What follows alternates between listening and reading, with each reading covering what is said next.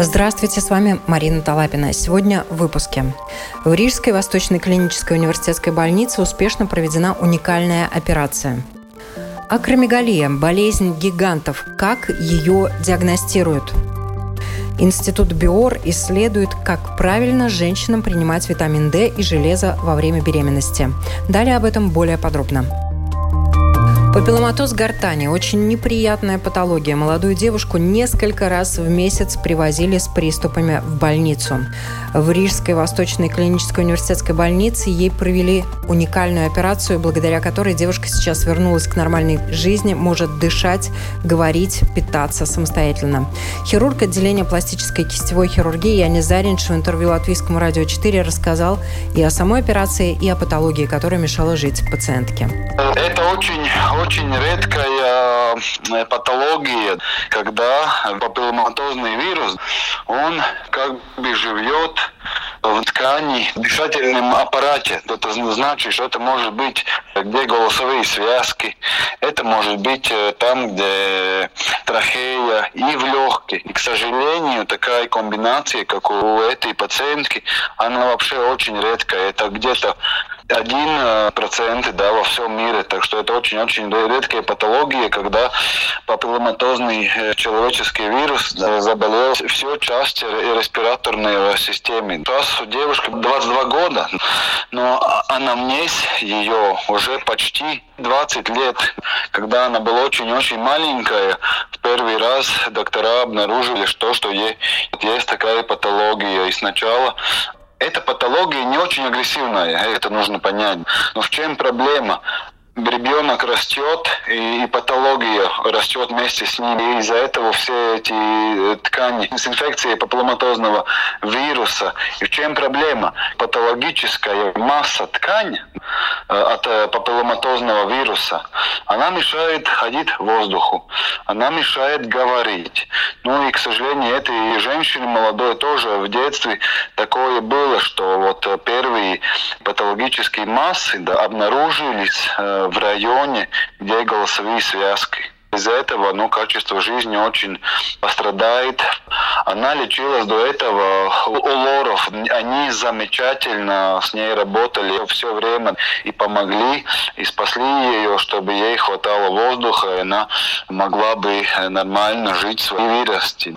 Но проблема сейчас была такая, что из-за многих операций голосовые связки и трахеи там обнаружились не только массы патологические папилломатозные папилломатозного вируса, ну и рубец. Рубец после всех манипуляций, после всех операций, и это очень мешало ей достигнуть нормального воздуха. Последние полгода ей нужно было ехать э, в больницу уже два раза в месяц из-за того, что диаметр нормальных э, воздушных путей было ну, плюс-минус э, даже до 1-2 миллиметра.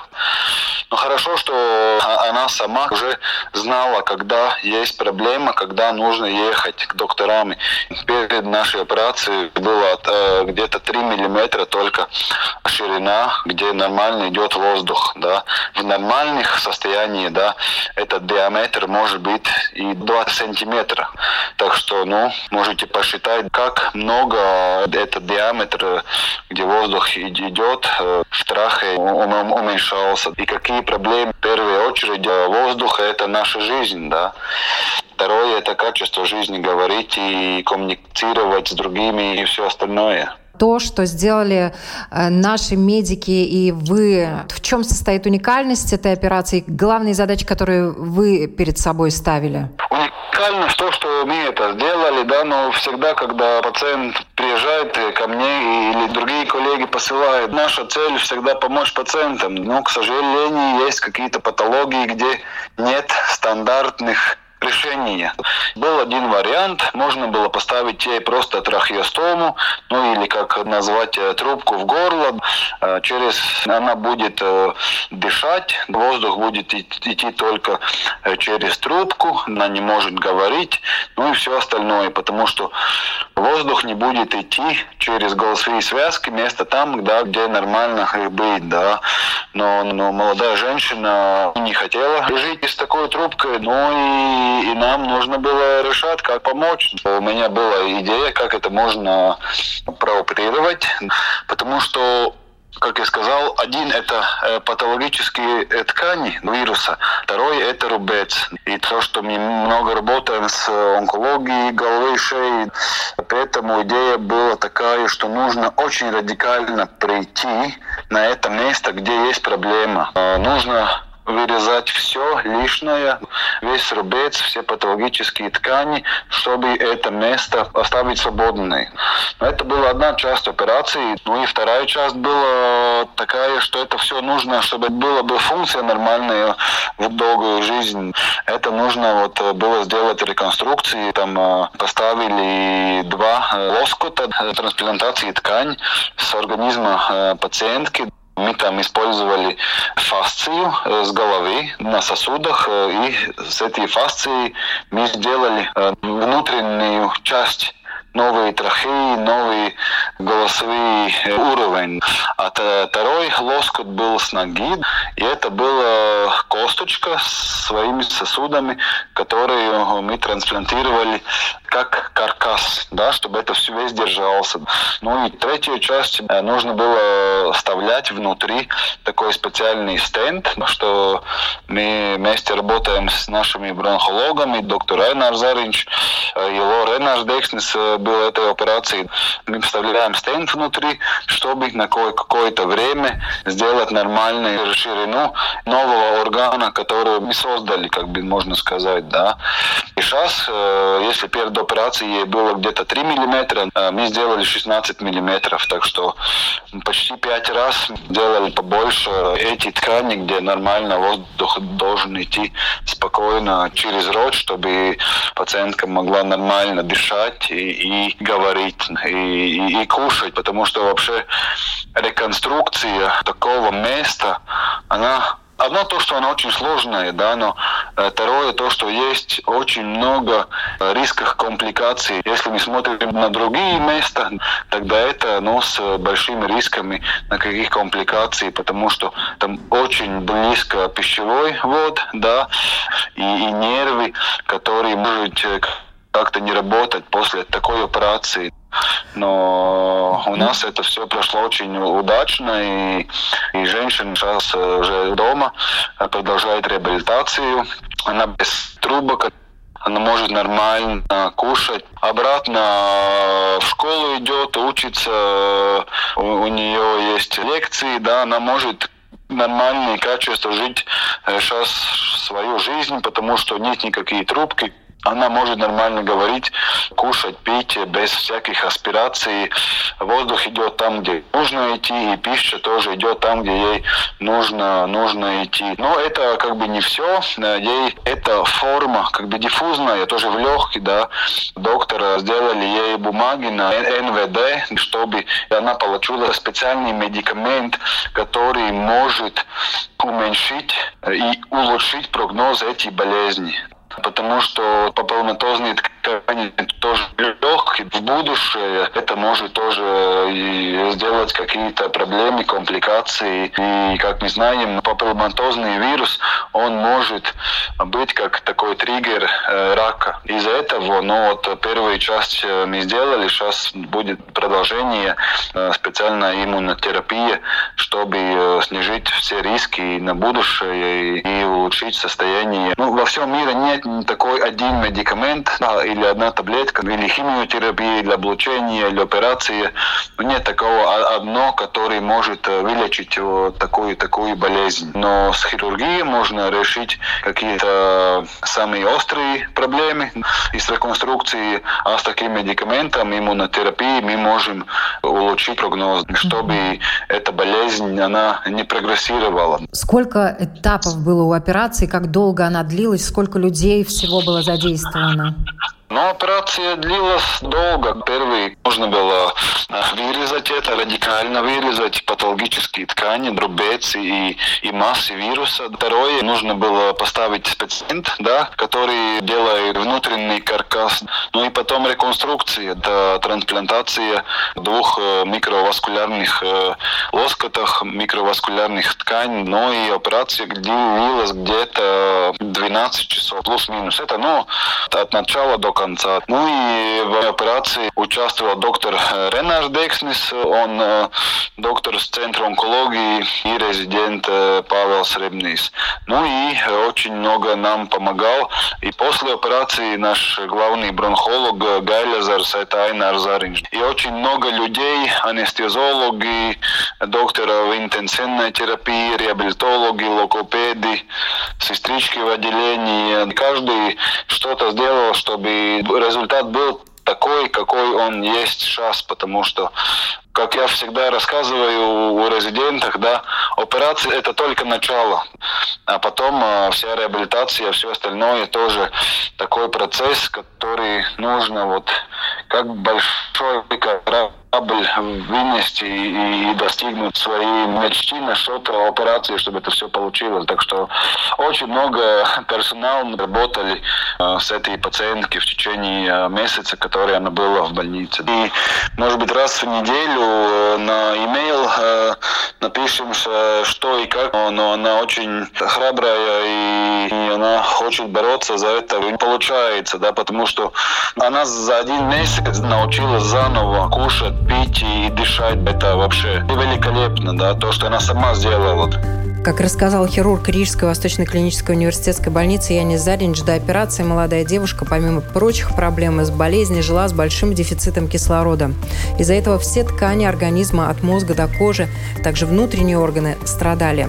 Уже через месяц после операции молодая девушка стала выглядеть лучше, улучшилось также самочувствие. Проведенная в Латвии операция на сегодняшний день не имеет аналогов в мире.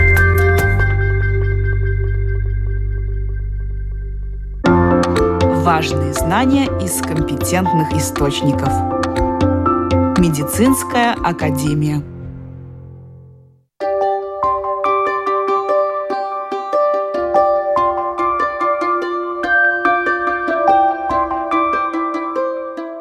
Есть редкие заболевания. Одно из них – акромегалия, которую называют также болезнь гигантов. Оказывается, люди не так легко могут распознать это заболевание, особенно во взрослом возрасте. Вес набирается, кольца, перчатки и туфли постоянно становятся меньше. Человек может не отличаться высоким ростом и тоже страдать от этого недуга. Но если эту болезнь диагностировать и лечить вовремя, это может значительно улучшить качество жизни человека. Эндокринолог Инга Балцер рассказывает подробнее об этом заболевании. Если эта болезнь развивается в детском возрасте до определенного э, времени, э, до пубертета, тогда это действительно как гигантизм. Да? Ребенок, он растет, растет, растет, и он высокого роста. А когда развивается после пубертета, гормон роста уже не должен быть в высоком уровне после пубертета, потому что развитие человека в какой-то мере заканчивается с пубертетом и начинается ну, другая другая жизнь по природе. А если это патология, если гормон роста продолжает вырабатываться, тогда меняются и внутренние органы меняются, они могут становиться больше. Не только внешность меняется, потому что тогда уже человек не растет, рост не меняется, но меняется его внешность. Например, лицо меняется, грубые они становятся, потому что нос больше, Челюсть губы, э, больше. губы э, больше, челюсть может э, вперед немножко продвигаться, уши могут быть больше, да, меняются зубы, щели проявляются между зубами. Но самое главное, и не только эта внешность, конечно, это тоже очень-очень важно, потому что так мы можем опознавать эту болезнь быстрее, но меняется и обмен веществ, и появляются разные болезни, которые не должны появляться. Например, э, сахар может меняться, может появляться образование, например, щитовидной железы, которые довольно часто. Потому что гормон роста, он действует на те клетки, которые должны больше не меняться. А если этот гормон роста есть, тогда клетки во всем организме в какой-то мере меняются. И это вызывает патологию, это вызывает эти нарушения. И чем раньше мы эту болезнь констатируем, тем лучше нам ее лечить, потому что лечение не только то, что меняется, да, нам нужно лечить саму болезнь. Эта болезнь уже гипофиза, это уже опухоль, которую мы должны в первую очередь лечить, чтобы потом можно было уменьшить эти нарушения обмена веществ, которые развиваются. И то, что касается опухоли, той самой аденомы, гипофиза, с которой сталкиваются люди. Тут хочется тоже отдельно отметить, чтобы люди не пугались опухоль гипофиза. Да? Да. На самом деле это доброкачественная опухоль. Да, это доброкачественная опухоль, но это с какой стороны мы смотрим на доброкачественность. Потому ну, что да. злокачественная или доброкачественная, но э, самое основное здесь это гормон. Это уже доброкачественность немножко меняет ну, да. суть дела. Да. Да? Ну, мы маленький, маленький плюсик Кач, аденоме да, этой да, поставили, а сейчас, а да. расскажем про минусы. Да. Потому что да. эта аденома, она может э, быть активной, а может быть пассивной. Если она пассивная, то она не вырабатывает гормоны, тем не менее она мешает. Это не значит, что ее не надо лечить. Но мы сегодня будем говорить об аденоме, которая не просто выросла, она еще и вырабатывает те самые гормоны роста и влияет на организм, органы увеличиваются и так далее. Да. Потому что аденомы действительно разные. Акромегалия только одна из, из болезней, которая вызывает аденома гипофиза, но есть и аденомы, которые гормонально неактивные. Гипофиз очень важный орган в организме, да, и, можно маленький, сказать но маленький, очень но очень-очень важный, потому что он вырабатывает гормоны, которые в свою очередь действуют на все остальные эндокринные органы. Если гипофиз развивается опухоль, которая выделяет один из гормонов. Тогда одна болезнь, если разные гормоны могут вызывать разные болезни, если это аденома гормонально активная. Если она не активная, тогда уже мы по внешности не можем иногда понять, что да, это. Что да? это да. Но всегда, когда гормонально активные эти аденомы, тогда разные болезни по-разному выглядят, и мы тогда более угу. четко можем определить это. Но эта диагностика, конечно, не э, очень легкая, да, но если аденомы гормонально неактивные, тогда их очень поздно опознают, потому что если ничего не меняется, мы можем mm-hmm. опознать эту опухоль только тогда, когда она уже своим объемом действует на те очень важные органы головного мозга, которые находятся рядом. Да, и самую первую очередь это может быть наше зрение, потому что зрительные пути очень близко находятся к гипофизу. Да. Или тогда уже поражение каких-то нервов, которые... Тоже рядышком да, находятся, да, рядышком там два главных нерва. И, конечно, один из таких симптомов, когда аденома большая, и она уже, она уже влияет на головной мозг как объемная такая аденома, да, это головные боли. Но головные боли тоже, они не только из-за того, что может быть да, ну, это, да, так поэтому, что, поэтому не пугайтесь. Если у вас головные боли, это не значит, не что надо. у вас аденома. Да, это не значит, да. Если вернуться к акромегалии, когда аденома увеличилась и вырабатывает гормон роста, то э, как это проявляется? В течение какого времени? Может ли заметить это сам человек или это больше наблюдают окружающие? Ну, это одна из причин, почему мы время от времени хотим напомнить об этой болезни, потому что эту болезнь может заметить и сам человек. Конечно, мы уже говорили о том, что меняется внешность человека. А и вот тогда... можно ее на ранних стадиях вообще заподозрить? Я думаю, что это трудно, потому что мы всегда думаем и говорим, и когда и студентов учим, говорим о том, что нужно наблюдать течение времени. Потому что если ты человека видишь каждый день, он в твоей mm-hmm. семье, ты же не замечаешь, что там немножко меняется. Mm-hmm. Да? А когда человека видишь один раз в год, тогда, может быть, если он очень-очень по-другому выглядит, тогда нужно задуматься. Может быть, это, конечно, и старение, просто человек стареет, а может быть, это все-таки что-то другое. Потому что, ну, это то, что, что может помочь нам эту болезнь диагностировать. И поэтому самим людям нужно об этом иногда подумать и знать об этом, что такая болезнь существует. Она, конечно, очень редкая болезнь, но если она есть, тогда в большинстве случаев люди действительно очень меняют свои черты лица Руководитель проекта здравоохранения Майя Прозорович в интервью Латвийскому радио 4 рассказала, как пациенты сами могут выявить это заболевание у себя. Если, например, человек, и у меня есть такой э, случай, знакомая одна, которая как раз вот об этом говорила, странно, что каждый год нужно менять обувь, и что как будто бы нога вырастает, ну, может быть, действительно это уже, ну, как время идет, и потом говорит, и, и вот кольца каждый год, и вот знакомый ювелир тоже говорил, ну, вот она ко мне приходит, и каждый год нужно увеличивать ей кольца. И вот как раз потом оказалось, что вот эта женщина заболела вот акромегалией. Ну, я думаю, что это такие первые признаки. И я думаю, что нога может быть, ну, скажем, после беременности нога становится ну, больше, больше, да, больше, да. может быть, со старостью. Но не так, наверное, да, что каждый год уж нужно менять обувь на один размер больше. А самое главное, я думаю, что а, украшения, я имею в виду кольца, потому что когда мы прибавляем в весе, у нас же размер колец не меняется сразу. Вот как раз вот кольца, когда становятся маленькими, да, при ситуации, когда ты сам не, не полнеешь угу. уже так уж, уже очень сильно, то это может быть одной из таких, ну, причин, когда нужно признаков, просто, когда признаков, надо да, когда нужно, по крайней мере, задуматься об этом. Если, да. конечно, знать, что существует такая болезнь, которая вот именно вот такие первые признаки, да. Ну, Мы да. иногда смеемся mm-hmm. да, о туфельке да. Золушки, да. Если твоя туфелька превратилась в туфельку Золушки, девушки. Значит, надо.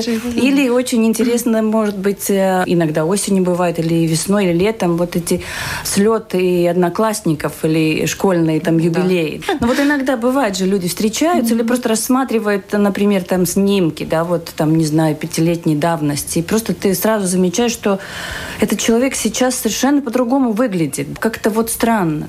И вот, вот это как раз может послужить таким, как напоминанием. Потому что ну, это как и доктор сказала, что если ты каждый день или часто видишь, не знаю, там каждый месяц человека, ты можешь и не узнать эти. Вы очень важный момент э, обозначили, что э, человек сам не всегда может на начальных этапах испытывать какие-то mm-hmm. конкретные недомогания. Просто меняет обувь или там ходит, э, просит, чтобы мы увеличили э, кольцо, растянули, да.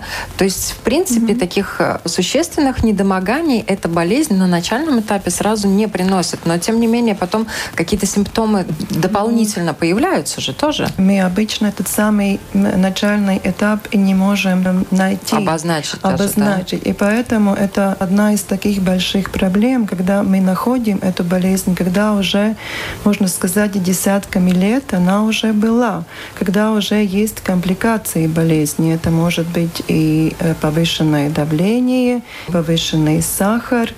Поэтому эти изменения, которые и, может быть, маленькие с самого начала, но как-то, если их заметить пораньше, тогда угу. было бы лучше, тогда не было бы осложнений болезни. А потом мы лечим давление, лечим что-то другое, лечим, может быть, и щитовидную железу, э, наблюдаем за узлами, там все делаем, да, а оказывается, что эта причина всему этому, одна из причин может быть совсем другая. Поэтому обращать внимание на себя вообще-то очень важно. Отсутствие лечения акромегалии приводит к инвалидизации пациентов активного и трудоспособного возраста.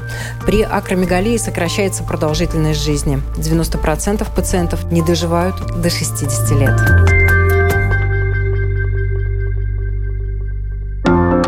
Важные знания из компетентных источников. Медицинская академия.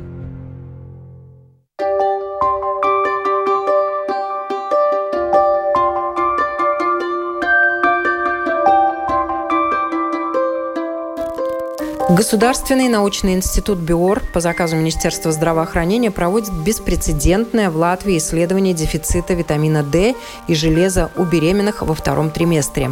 Почему это важно? Как можно принять участие в исследовании? Рассказывает руководитель исследования профессор Рижского университета имени Паула Страдня Ангелика Круменя.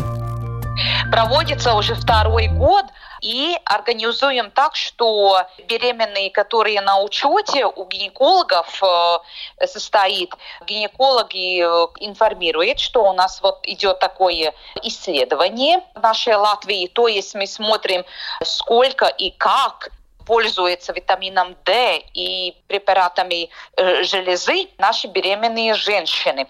И, конечно, после этого, когда есть э, согласие и доктор дает добро, тогда, конечно, наши опытные эксперты дают э, анкету, которую мы исполняем. Анкета, конечно, занимает несколько времени, и там многие такие интересные вопросы, но этими вопросами уже занимаются наши опытные специалисты, и, конечно, нас интересует, сколько, как наши беременные женщины, несмотря на возраст, пользуются и какими препаратами в нашей Латвии. Мы думаем, что закончим этот проект э, в следующем году в январе. Какие главные плюсы из этого. Даются анализы, которыми потом наши беременные женщины могут э, познакомиться, им за это не надо платить, потому что оплачиваем это. Они узнают э, полное общее э, анализ крови, какой витамин D, какое гормональное состояние, да, ферритин там тоже мы смотрим.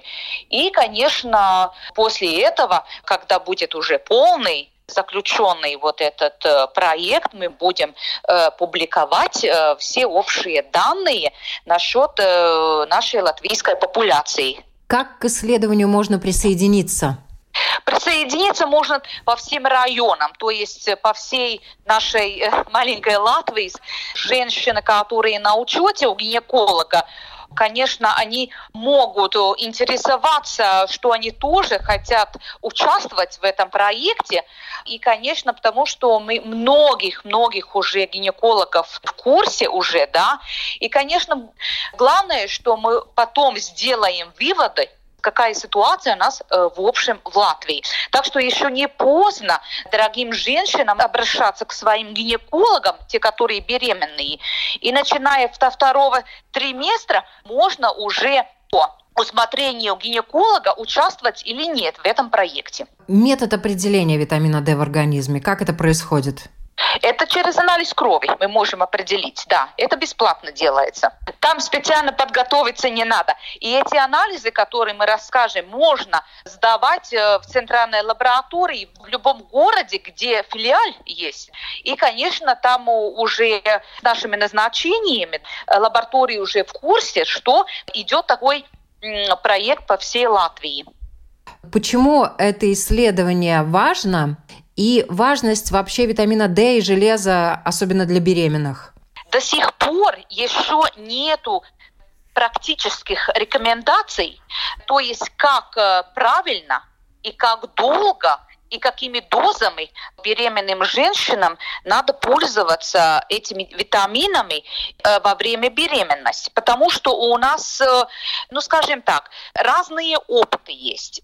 Потому что работают и молодые гинекологи, и которые уже с большим опытом, но женщины, которые у нас тоже очень умные, некоторые пользуются тремя препаратами, некоторые вообще говорят, что их это не интересует.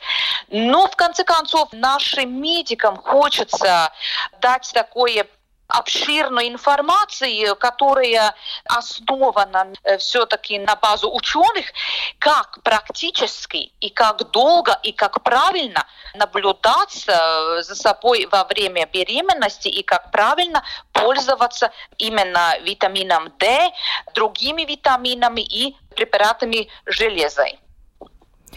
В нашем регионе, понятно, многим людям не хватает витамина D. И железа тоже, угу. особенно беременным, э, этот момент очень э, стараются контролировать гинекологи тоже. Но вот насколько люди активны и в употреблении этого витамина и железа, да, и именно беременные женщины.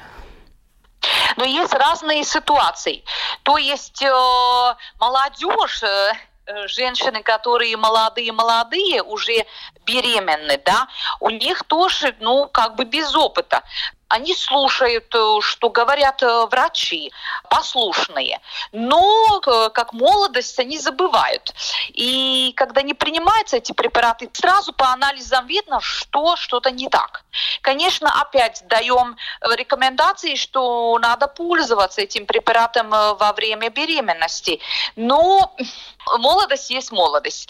Вторая половина все-таки из женщин, они очень аккуратные, очень старательные и изучают все новые информации, которые даются докторам, которые даются с другой стороны тоже, да, и очень, ну так, четко контролирует свои анализы, но так как эти группы очень разные, нету такого ну, полного, полного обзорного такого осмотра насчет того, какими группами больше пользуются эти женщины, сколько до этого, когда они уже э, прибыли у гинекологов, может, уже до этого были проблемы, э, как они были обследованы до этого, да. Так что много еще вопросов, которых надо сделать большие выводы, и тогда уже посмотрим. И в конце концов хочется, чтобы были хорошие практические рекомендации, то есть хорошая информация, как все-таки пользоваться вот этими препаратами и защищать наши женщины, чтобы они не страдали вот этим э, малокровием, которое очень часто сопутствует во время беременности. Витамин D вот все время пытаются изучать, пытаются изучать. Очень иногда противоречивые факты выдают о том, как он усваивается, что какой производитель очень зависит э, усваиваемость витамина D, вот в частности детям, например. Тут так много различных нюансов, которые, я так понимаю, что до конца не изучены действительно. Многие механизмы еще не выучены до конца, как вы правильно э, заметили. Но насчет того, что многие ученые в других странах уже давным-давно занимаются, это правда. И, конечно, наша страна, несмотря на то, что финансовые ресурсы таковы, как они есть, несмотря на то, что популяция небольшая у нас, мы все так выиграли, и наше Министерство здоровья разрешило нам делать вот это обследование, то есть э, реализовать этот проект, и поэтому мы счастливы. В Европе, в общем, такие очень похожие проекты уже давно есть. Да, это было до ковида, во время ковида какие-то обследования уже было. Но не говоря насчет Америки, что у них, ну, такие очень-очень большие, огромнейшие проекты уже давно насчет железы, насчет витамина D. Так что нам тоже хочется не отстоять, но до этого такого обширного еще в Латвии не было мы будем посчитать по, по группам, по разным возрастам, да, э, там будет много факторов, которых мы будем анализ делать. То есть, э, как она питается в общем, какое состояние до беременности было, во время беременности. И так что у нас очень-очень интересные такие вопросы, которые задаются, но, конечно, они будут потом, мы будем э, выводы сделать из этого и, конечно, будем э, публиковать и ознакомить нашу латвийскую публику с этими данными. Витамин D важен и необходим для развития опорно-двигательного аппарата малыша, головного мозга и иммунной системы. Во время беременности сниженное количество витамина D у женщины может быть связано с риском диабета, преждевременных родов, повышением риска бактериального вагиноза. С другой стороны, недостаточное количество железа может снижать выработку гемоглобина, что в дальнейшем повышает риск инфекции, понижает иммунитет, работоспособность и увеличивает риск материнской смертности. В настоящее время в исследовании принимают участие гинекологи и молодые женщины из 20 городов Латвии. С вами была Марина Талапина. Будьте здоровы!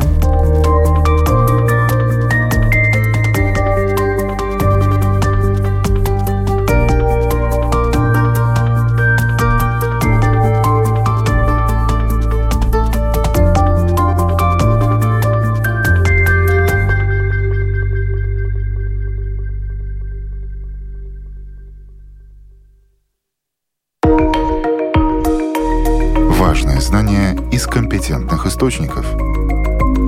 Медицинская академия –